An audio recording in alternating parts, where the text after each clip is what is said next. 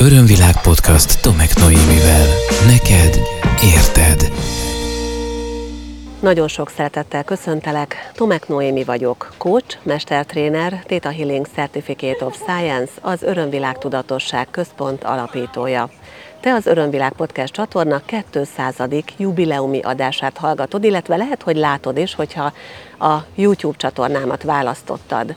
Hogyha látsz, akkor láthatod mögöttem az indiai óceánt, ugyanis Balin Szanurban, Dél-Balin rögzítjük ezt az epizódot, egy hónapos itt tartózkodásunk utolsó előtti napján, és éppen amikor mi repülünk hazafelé, akkor fog megjelenni majd ez az epizód.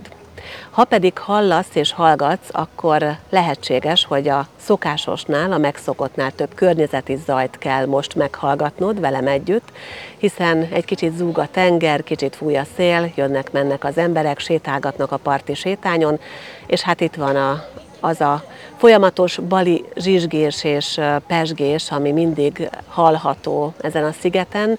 Nagyon sok állat van, aminek a hangja egyszerűen kiszűrhetetlen. Úgy gondoltam, és úgy gondoltuk párommal együtt, aki segítenek a felvételnek az elkészítésében, hogy inkább ezt a verziót választjuk, és nem bevonulok egy szobába, a 200. epizódot rögzíteni, hanem szeretnék egy kicsit többet mutatni Baliból. Mielőtt belevágok azoknak a kérdéseknek a megválaszolásába, amit erre a 200. epizódra tartogattam, előtte szeretnék néhány nekem fontos és igazán örömteli információt megosztani veled. Az egyik az, hogy a Spotify-on épp a napokban jelentek meg az éves statisztikák, és 2023-ban sikerült az Örömvilág Podcast csatornának tovább fejlődnie, és 71%-a az új hallgatók, tehát 71%-a a hallgatóimnak idén fedezett fel engem, tehát nagyon nagy számban növekedtek, legalábbis a Spotify-on biztosan a hallgatók, és 40 országból hallgatnak jelenleg a Spotify-on. Lehet, hogy éppen te is köztük van, vagy hogyha így van, akkor nyugodtan írd meg nekem. Mindig nagyon kíváncsi vagyok arra, hogy ki honnan és miért hallgat engem. A top ország természetesen Magyarország, egyébként ez más felületeken is így van, de nagyon sokan hallgatnak Erdélyből, Németországból, Szlovákiából is a top 5-ben ott van az Egyesült Királyság is. Rengeteg megosztást kapott az Örömvilág Podcast, a Spotify-on keresztül, a Facebookon, a Whatsappon, sőt még SMS-ben is nagyon sokan megosztották ezeket az epizódokat, amelyeket eddig készítettem el, és ezt nagyon szépen köszönöm akár neked is, aki most nézel vagy hallgatsz engem. Egyébként a legtöbb megosztás továbbra is a 17-es számú podcast epizódon van, ami a narcisztikus kapcsolatokról egy túlélő szemével szól de nagyon sokan azért kezdtek el hallgatni, mert valahol, valamikor, valaki által, vagy éppen csak böngészve valahol az internet zegzugaiban megtalálták azt a részt, ami a 48. volt sorrendben, ez pedig a szakításról, az elengedésről és a továbblépésről szól. Egyébként a 2023-as podcast epizódok közül, legalábbis a Spotify-on, az Ikigai-ról szóló rész volt a legnépszerűbb, ez a 168. epizód, amiben az életértelméről, erről a nagyon különleges japán módszerről beszéltem. Nagyon-nagyon sokan szeretik szerencsére és, és nagy boldogságomra az Örömvilág Podcast csatornát. A Spotify statisztikák szerint több mint 4300 olyan ember van, majdnem 4400, akiknek a top 10 podcastjében ott van az Örömvilág.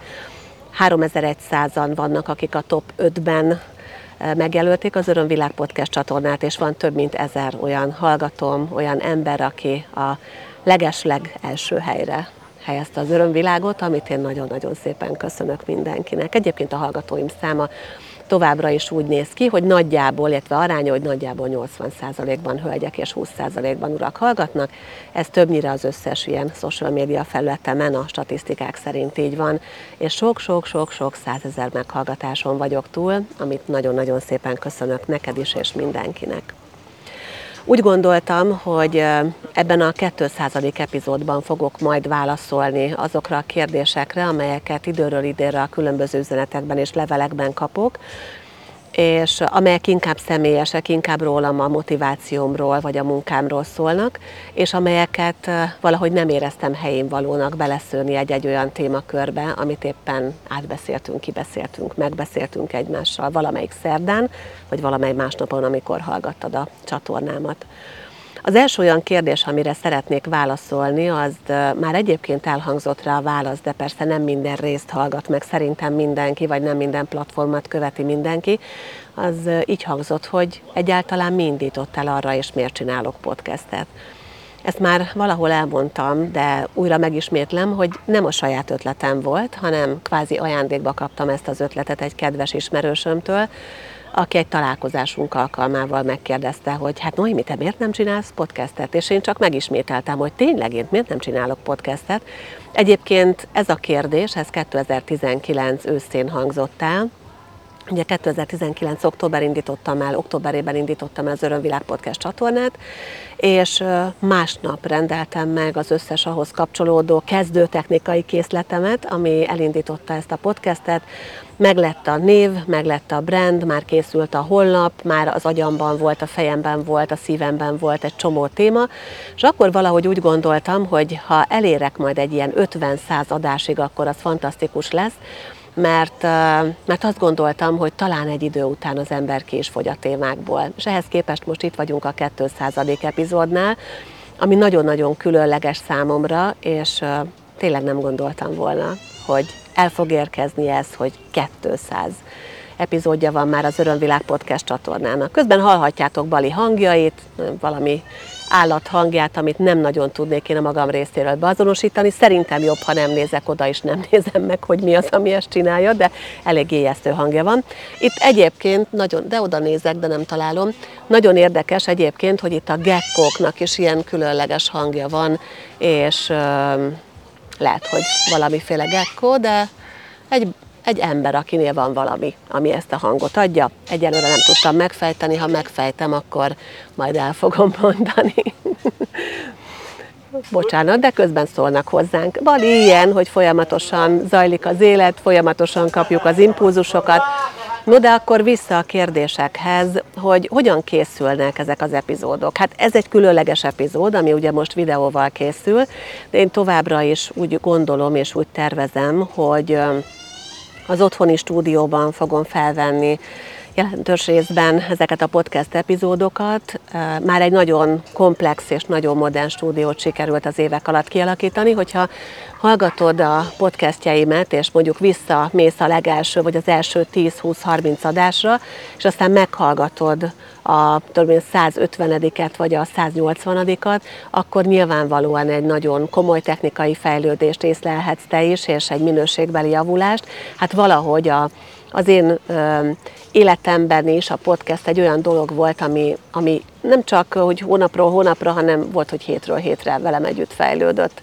És ma már van egy nagyon klassz stúdió otthon, és ennek a stúdiónak a biztonságában és nyugalmában szoktam rögzíteni az epizódokat, hogy hogyan.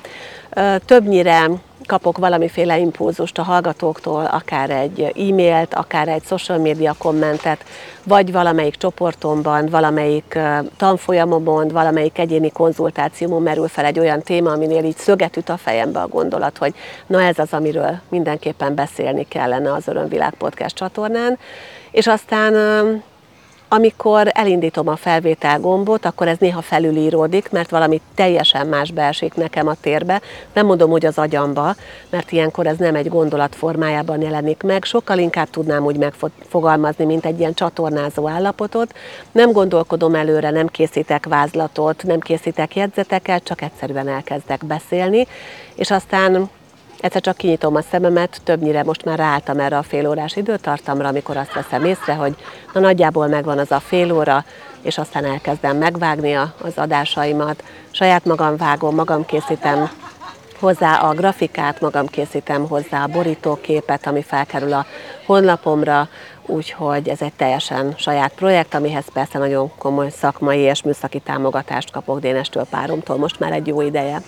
Hogy meddig csinálom, ez is egy nagyon-nagyon fontos kérdés volt. Hát fogalmam sincs, hogy meddig csinálom. És az is volt ezzel a kérdéssel kapcsolatban egy másik kérdés, hogy, hogy gondolkodtam-e már azon, hogy abba hagyjam. Hát azon még nem gondolkoztam, hogy abba hagyjam, de bevallom, néha éreztem úgy, hogy mintha egy icipicit terhes lenne nekem az a kötelezettség, hogy hétről hétre kell csinálnom ezt az adást. És volt, amikor elgondolkoztam azon, hogy talán jó lett volna két heti adást csinálni, mint más épelmélyű podcasterek csinálják. Hát én bevállaltam ezt az egyheti verziót, és azzal együtt, hogy ez tényleg egy folyamatos elfoglaltság, és hogy egyfajta kötelezettség, és időről időre előfordul, nem gyakran, hogy egy-egy epizód kimaradt, például a múlt heti egyszerűen technikailag nem tudtam megoldani, hol az eső esett, hol más feladatom volt, hol olyan zajok voltak körülöttem, hogy annyira elfáradtam az itteni csoportmunkában, hogy képtelen voltam éjszaka egy felvétel erejéig felmaradni, szóval volt már ilyen, hogy elengedtem, vagy éppen karácsonyra esett a, a podcast aktuális szerdája, de összességében azért ez ritkán fordult elő, és valahogy az én életemnek is olyan, mintha egy tengelyt adna. Ráadásul úgy élem meg, hogy a podcasten keresztül érkezik talán a, a legtöbb olyan visszajelzés hozzám, amit olyan emberektől kapok, akiket nem ismerek.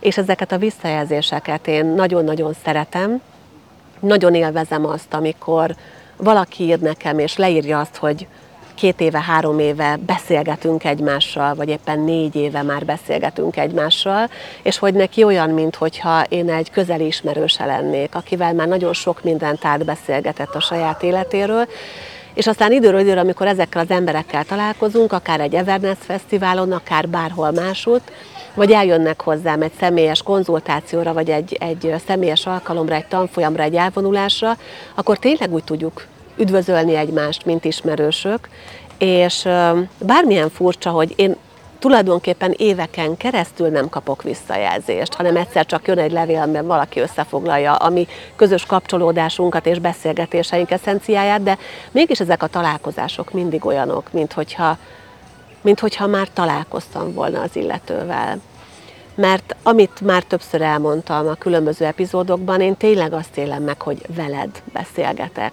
Most is valakit oda képzelek a kamera mögé, és bár egy lencsében nézek, vagy egy objektívben nézek, nem tudom a szakszerű kifejezést, de, de van ennek az egész történetnek számomra egy főszereplője, és ez a főszereplője te vagy.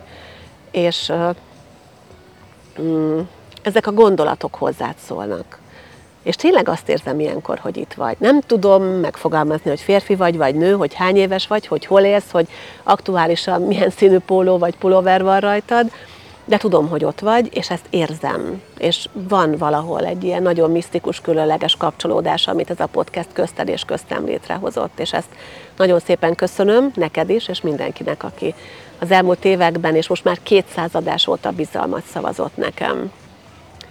Szóval visszatérve oda, hogy meddig csinálom, addig, amíg lesz mondani valóm, és valahogy úgy tapasztalom, hogy az élet és a munkám, a hivatásom, a kapcsolódásaim, a körülöttem zajló dolgok mindig adnak valami új nézőpontot, és bár korábban egyébként terveztem azt, hogy több interjút fogok csinálni, valahogy visszamentem a kezdetekkor megfogalmazott alapvető igényemhez, hogy ez inkább egy szóló podcast, és csak nagyon ritkán csak nagyon-nagyon ritkán, és nekem nagyon fontos esetekben fogok interjúkat készíteni, így ebben a formában.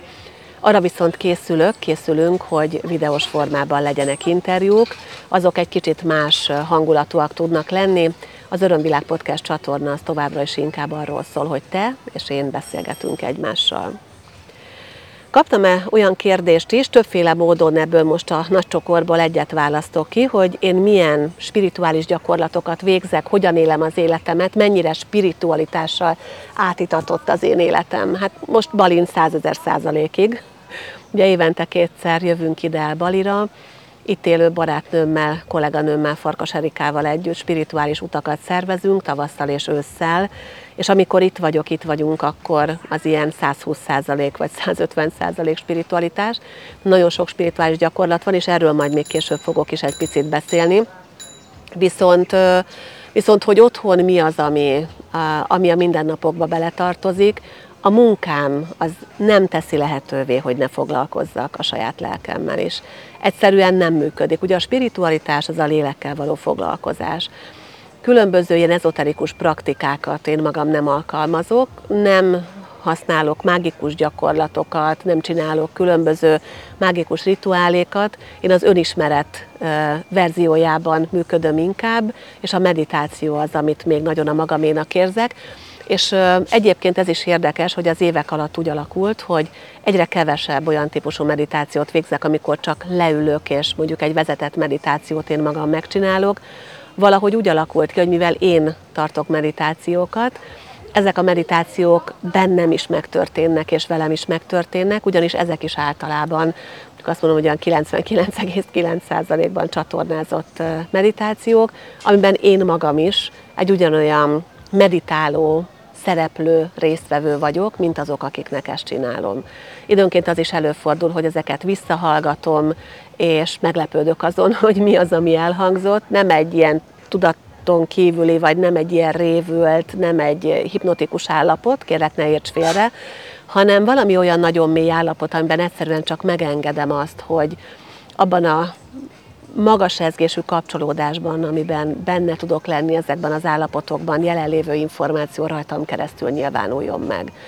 A hivatásomnak ezt tekintem, és ez már egy másik kérdésre is adott válasz, hogy ezekről az információkról közérthető nyelven beszéljek, tudnék erről sokkal bonyolultabban is beszélni, vannak olyan csoportjaim, vannak olyan tanfolyamaim, vannak olyan találkozások, elvonulások, ahol egy más szinten nyilvánítjuk meg ezeknek az információknak a, az oda-vissza áramoltatását. Ez nem ítélet az összes többi verzióval szemben, hanem egyszerűen csak tényként szeretném közölni, ugyanis vannak, akik már régebb óta vagy intenzívebben járják az önismeret útját, és olyan spirituális gyakorlatokat, meditációkat, olyan megértéseket tettek magukével az évek alatt, amik lehetővé teszik, hogy akár mélyebb ilyen kvantumfizikai összefüggésekbe, mélyebb lelki összefüggésekbe tudjunk belemenni, de ettől nem jobb vagy rosszabb az egyik. Én mindegyiket ugyanúgy szeretem csinálni, mert a hivatáson valójában ez.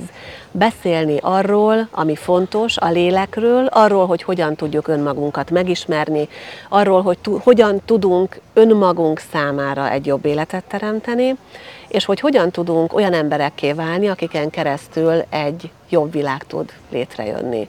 Ehhez adom az információkat, és ehhez adom folyamatosan a nézőpontokat. Nagyon fontos az, hogy én ugyan technikát tanítok, de nem az a módszerem, hogy megmondom egy másik embernek azt, hogy, hogy hogyan vagy miként élje az életét. Nem az a módszerem, hogy, hogy tanácsokat adok, én nem tanácsadó vagyok, hanem segítőnek érzékelem és segítőnek definiálom saját magamat, és szerintem a segítői létnek az a leg szerintem, és ezt nem kell elfogadni, de a leghasznosabb verziója mindenki számára, amikor nem megmondó emberek, nem tanácsadók vagyunk, hanem egyfajta ilyen tréningező kócsok, akik felkészítik a másikat arra, hogy képes legyen a saját életét a lehető legjobb úton, módon működtetni. Ehhez technikákat, ehhez kérdéseket, ehhez nézőpontokat, ehhez gyakorlatokat szoktam adni és hozni, meghagyva mindenkinek azt a szabad akaratot, hogy szeretné ezt alkalmazni, egyáltalán hisze benne, vagy egyetérte vele, mert egyáltalán nem kell hogy bárki az én véleményemet ossza, hogy bárki az én véleményemmel egyetértsen, hanem teljességgel rendben van az, hogy másként gondolkodunk, és másként tapasztalunk, és másként érzünk. Közben rá fogok pillantani az órámra, mert most, mivel zajlik körülöttem az élet, és nyitott szemmel vagyok, egy kicsit az időérzékelésem is megváltozott, Szóval az a kérdés volt fókuszban az elmúlt percekben, hogy milyen spirituális gyakorlatokat végzek, és én egyre inkább azt képviselem, és ezt is szeretném egyébként átadni, hogy a spiritualitás ne valami a mindennapoktól kiszakított, vagy a mindennapokból kiszakított, attól eltérő, vagy abba beleillesztett önálló programelem, hanem én azt képviselem, hogy a spirituális életszemlélet az egy létforma legyen, egy állandósult állapot, amikor bármit is csinálok, abban a lelkem nagyon fontos szerepet játszik. Bármit is csinálok, abban fontos az, hogy a lelkem épüljön, hogy fejlődjek, hogy emelkedjek, hogy tudatos legyek, hogy kapcsolódjak az isteni energiához, hogy kapcsolódjak a magasabb bölcsebb énemhez, és mindeközben nem felejtem el azt, hogy én egy ember vagyok, egy emberi lény, aki a fizikai síkon éli az életét. Éppen ezért engem eléggé sikerült elkerülniük azoknak az ilyen gurú és ilyen mester, nem is tudom, hogy hogy mondjak, ilyen címkéknek, amikkel többen élnek, és ezzel sincsen semmi baj, mert én nagyon szeretném azt megmutatni, hogy a hétköznap is lehet spirituális. És pont Bali tanított erre, és akkor egy kicsit rá is térnék arra, amivel kapcsolatban már rengeteg kérdést kaptam, hogy akkor miért Bali, hogyan Bali, mit ad nekem Bali, mit gondolok Baliról, kinek ajánlom Balit, és stb. Ebből most egy csokorra valót egyben megválaszolnék. Hogy miért Bali? Nem terveztem nem saját terv volt ez sem, vagy nem egy tudatos emberi tervem volt, hogy Balira eljöjjek, hanem sok-sok évvel ezelőtt egy, egy tanfolyamon részt vettem Németországban, ahol Hironak hívják azt a tanítót, akinél jártam, ő japán, és egyébként a Theta Healingen keresztül ismertem meg. Ez nem egy Theta Healing tanfolyama volt, hanem arról szólt ez a tanfolyam, hogy hogyan tudjuk az üzleti életünket, a bizniszünket, akkor, ha spiritualitással foglalkozunk, minél tisztábban működtetni.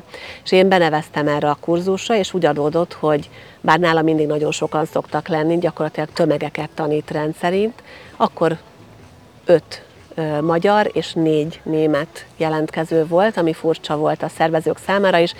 Ő viszont eljött Japánból, azért a kilenc emberért Münchenbe, és megtartotta a kurzusát, és mivel nem voltunk sokkal lehetőség volt a többnapos kurzus ideje alatt egyéni sessionon részt venni vele, és ő akkor egy leolvasást csinált nekem, beszélgettünk a jövőről, és akkor mondta, hogy ő, ő érzékelést látja azt, hogy én egy hatalmas nagy víz mellett vagyok, tanítok emberekkel, foglalkozom, emberek szállnak fel hajóról, szállnak le hajóra, és akkor megkérdeztem tőle, hogy híró Magyarországon a Balaton a legnagyobb ö, víz, ami, ami van, hogy, hogy gondolod, hogy ez a Balaton, és annyira kedvesen kiröhögött. És mondta, hogy nem, nem, Noémi, ez nem a Balaton, ez az óceán és aztán rákövetkező nyáron, ez ősszel volt, rákövetkező nyáron az Everness Fesztiválon dolgoztam.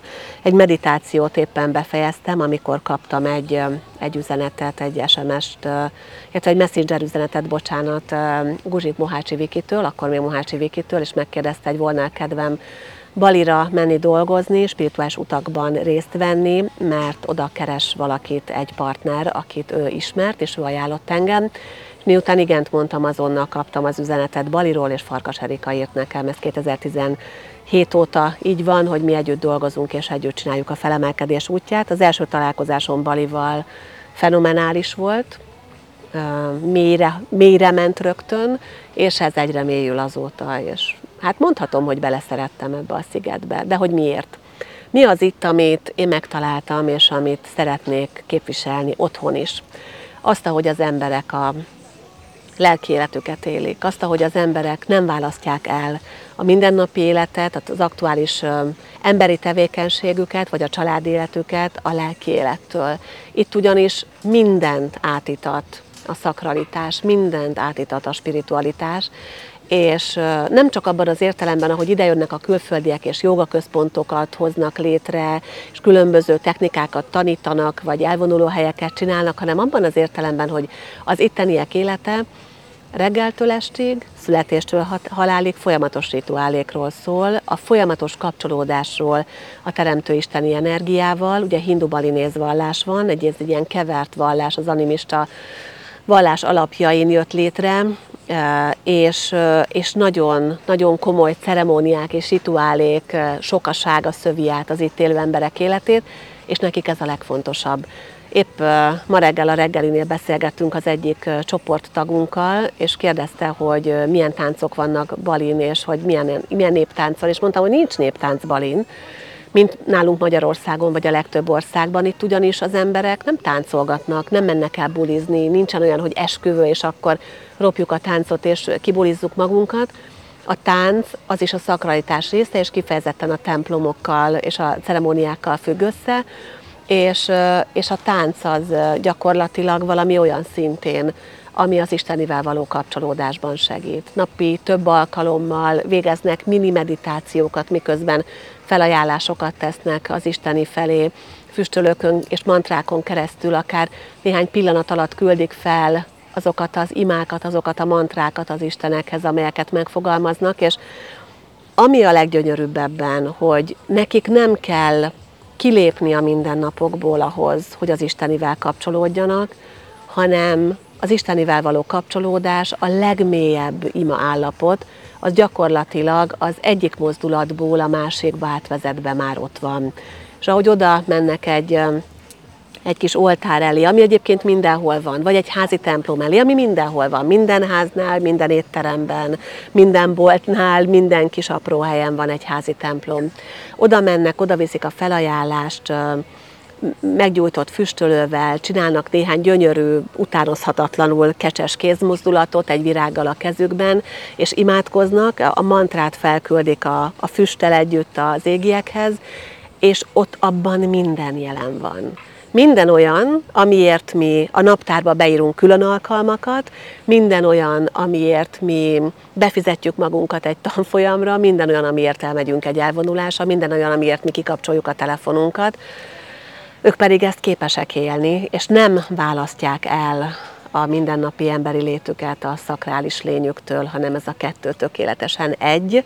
Bali egyébként ezért szól az egyensúlyról, és Balinak ezért az egyik jelképe az a fekete-fehér kockás anyag, ami a jó és a rossz által létrehozott teljesség és a kettő által létrehozott tökéletes egyensúly állapotát jelképezi.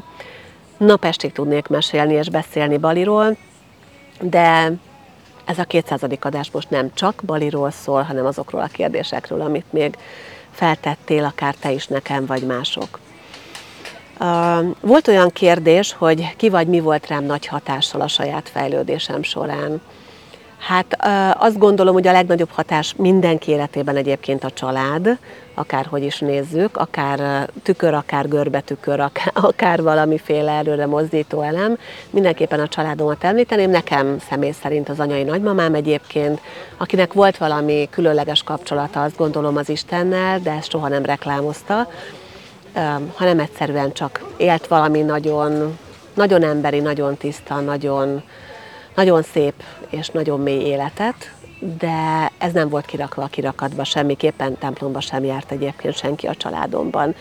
De nyilván voltak olyanok, akik számomra nagy hatást keltettek, és, és akik elindítottak bizonyos irányokba, az egyik ilyen volt egyetemista koromban, Láma Olenidál, akivel akkor személyesen találkoztam, az ő egyik szangájában volt szerencsém fejlődni egy jó ideig Pécsi egyetemista koromban, aztán nagy hatással voltak rám könyvek, például Szepes Mária könyvei, az egyik legnagyobb hatás nekem a Vörös Oroszlán volt, Eckhart Tolle, aztán nagyon korán felfedeztem egyébként Ébrehemet, Szetet, Krajont, vagy Kriont, ki hogy hívja, és sokat olvastam róluk, de én kerestem valamiféle belső tapasztalást és egy saját utat, Éppen ezért nem annyira a könyvekben, hanem sokkal inkább a saját személyes tapasztalásomban szerettem volna megélni a saját utamat, és nem is tudtam egy valakihez kapcsolódni, nem lett egy olyan mesterem, bár nagyon-nagyon kerestem egyébként, akire azt mondtam volna, hogy na én mindentől szeretnék megtanulni.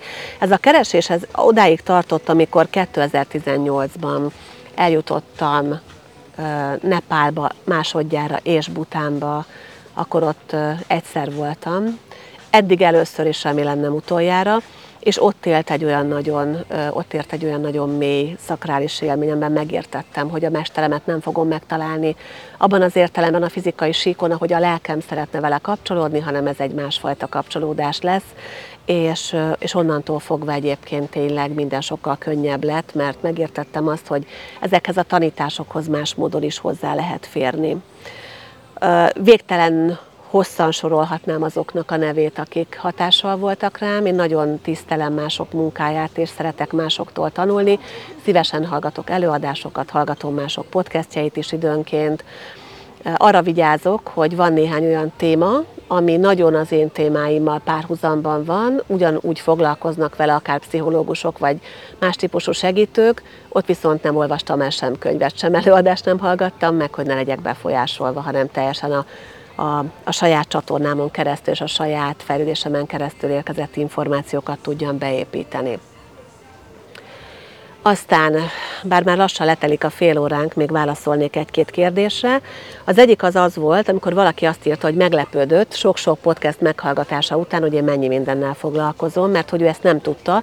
Annyira belefeledkezett mindig a podcast epizódokba, hogy hogy valahogy nem is nézett utána, hogy amúgy milyen lehetőségek vannak. Bevallom eleinte azt hiszem, és jó sokáig én nem is beszéltem arról, hogy mi mindent csinálok, vagy hogy lehet hozzám kapcsolódni, vagy lehet velem együtt fejlődni. Ezt most már egy ideje azért el szoktam mondani a podcast epizódokban. Alapvetően az, ami a fókuszában áll a munkámnak, az a Theta Healing tanítása most már jó pár éve, jelenleg több mint kilenc éve. Theta Healing Certificate of Science vagyok, a legmagasabb fokozatú képzettséggel és tapasztalással rendelkezem egyébként a Theta Healingben a világszinten. Jelenleg 17 tanfolyamot tanítok, a 18-at várhatóan majd 2024. februárjától. Nem is nagyon van most hova tovább, de minden újat megragadok és folyamatosan tanulok, tehát akár egy, egy új tanfolyam bármi beérkezik, akkor nekem azonnal menni kell. Jelzem, hazamegyünk innen Baliról, és még a jetlag kellős közepén becsekkoltam online tanfolyamra, úgyhogy ami lehetőség van, az továbbra is megragadom a fejlődésre, és aztán persze adom tovább az információkat. Egyébként emellett coach végzettségem is van, mestertréner is vagyok, üzleti és önismereti mestertréner, fototerápiás tréner is vagyok, nagyon szeretem a fototerápiás módszert, illetve különböző ilyen motivációs előadásokat és, és egyéb ilyen előadásokat tartok. Nagyon szívesen megyek oda, hova meghívnak. Én nem vagyok egy ilyen folyamatosan mindenhol megjelenő típus, viszont az Everness Fesztiválon rendszeresen ott vagyok a csapatommal, megalapítottam. És már jó, jó néhány éve először az Örömvirágot, aztán pedig ebből kinőve az Örömvilágot. Ugye Örömvilág podcast csatorna is Nyilván ezt te tudod, de nekem van egy tudatosság központom Székesfehérváron. Ez egy befogadó hely, ahol nagyszerű szakemberekkel dolgozom együtt, akikkel egyébként évről évre megjelenünk együtt az Everness Fesztiválon, és nagyjából egy hét alatt olyan közel száz különböző programot tartunk. 2023-ban is, 22-ben is kilenc sátorral voltunk jelen, és rengeteg programmal, és 2024-ben is megyünk, Egyébként ott is kiemelt partnerként lesz jelen az Örömvilág Tudatosság Központ, és természetesen a nagy színpadon is lehet majd velem találkozni, de annál sokkal több mindent fogok csinálni a saját sátrainkban. Volt olyan kérdés, hogy hogyan definiálom magam, éppen mikor mit csinálok úgy. Nekem nincs egy olyan megnevezésem, hogy Tomek Noémi valaki, hanem van néhány olyan címke, amit éppen akkor mondok, amikor az aktuális tevékenységemmel oda kapcsolódom, de gyakorlatilag ez a Theta Healing Certificate of Science, a coach, a mestertréner és az Örömvilág alapítója, és egyébként pedig önismereti podcaster. És ha már így a podcast kapcsán válaszolok a kérdésekre, akkor még egy kérdést a végére hagytam. Ez pedig a, a podcast szorosan összefügg, és az egyik szívem csücske projektem, ez pedig a könyv. Volt olyan kérdés, hogy az ébresztő után lesz a következő könyv. Valamikor biztos, de még nem, nem tartotta a folyamat. Ugye, ha, ha már a kezedbe került, akkor nem újdonság, de azért annak, aki videón néz, mutatom, hogy megjelent a, az ébresztő 2023 nyarán, és, és ez a könyv hát több mint 400 oldalon tartalmaz három témakörbe sorolva 40 podcast epizódnyi tartalmat, amelyek azért nem teljesen a podcastek leiratai, hanem annak átdolgozott verziói, és a, a három olyan fő témával foglalkozik ez a könyv, amivel szerintem érdemes mindenkinek foglalkozni akkor, amikor az önismeret útját járja. Az egyik a családi minták, ez nálam is kiemelt téma, és rengeteget foglalkozom vele, a másik a kapcsolatok általában, és nyilván a harmadik ehhez kapcsolódva a, kapcsoló, a kapcsolatokon belül a párkapcsolatok, a nők és a férfiak témája. Úgyhogy ha szeretnél te is jobban elmélyülni azokban az információkban, amik a podcastben elhangzanak egy, egy-egy epizód során úgy nagyjából fél órában, és szeretnél dolgozni mélyebben ezeken a témákon, akkor ajánlom figyelmetbe az Ébresztő című könyvemet, amit egyébként tőlem és nálam tudsz megvásárolni tomeknoemi.hu oldalon keresztül, vagy ha szeretnéd könyvesboltban megvenni, akkor szabadossági könyvesboltjaiban, a Libertinekben, Budapesten, Szegeden és Debrecenben megtalálod a könyvemet, vagy közvetlen tőlem kérheted, ha tőlem kéred, akkor esetleg ajánlást is tudok neked írni. Vagy egyszerűen kapj el ott, ahol vagyok. És ha, ha van nálam könyv, adok, ha nem, akkor beszéljük meg előre. Én azt hiszem, hogy ebbe a 200. adásban most ezeket a kérdéseket volt idő és lehetőség megválaszolni, nem is húznám tovább ezt a mostani epizódot. Nagyon örülök neki, hogy elérkezett ez a 200. adás. Egy kicsit mérföldkön, mérföldkőnek érzem én is. Volt bennem némi ellenállás is, hogy akkor 200 az hogyan legyen, és 200 után hogyan legyen, és aztán úgy döntöttem, hogy minden megy tovább így, ahogy eddig volt. Te meg én beszélgetünk egymással. Köszönöm szépen a figyelmet, hogyha van kedved velem kapcsolódni, akkor ezt megteheted számos platformon. Egyrészt az Örömvilág YouTube csatornán keresztül, a Tomek, no- Örömvilág, Tomek Noémi Örömvilág Podcast Facebook oldalon keresztül, van Instagramom is a saját nevemen, és van egy hollapom, a www.örömvilág.hu, itt minden aktuális programomat mindig megtalálod. Egyébként, ha most valós időben hallgatsz, akkor nem sokára még 2023. december 17-én lesz egy karácsonyi program a Magnet házban, oda viszek például egy nagyjából másfél órás előadást, ami a feltétel nélküli szeretetről fog szólni kapcsolódva a közelgő ünnephez. Bármi kérdésed van, akkor podcastkukacörömvilág.hu. Köszönöm szépen, hogy velem tartottál, hogy beszélgettünk, köszönöm kitartó figyelmed, és azt különösen köszönöm, hogy hallgatsz engem, és engedd meg kérlek, hogy azokhoz külön szóljak, akik minden eddigi epizódot legalább egyszer meghallgattak, mert tudom, hogy jó néhányan vannak ilyenek, nekik extra hálám az együtt törtött eddigi évekért és a 200 közös beszélgetésért. Szeretettel ölellek! Ez volt az Örömvilág podcast Tomek Noémivel. Hétről hétre új témák, érdekes nézőpontok a tudatosság útján járóknak. www.örömvilág.hu Témát ajánlanál? Podcastkukac örömvilág.hu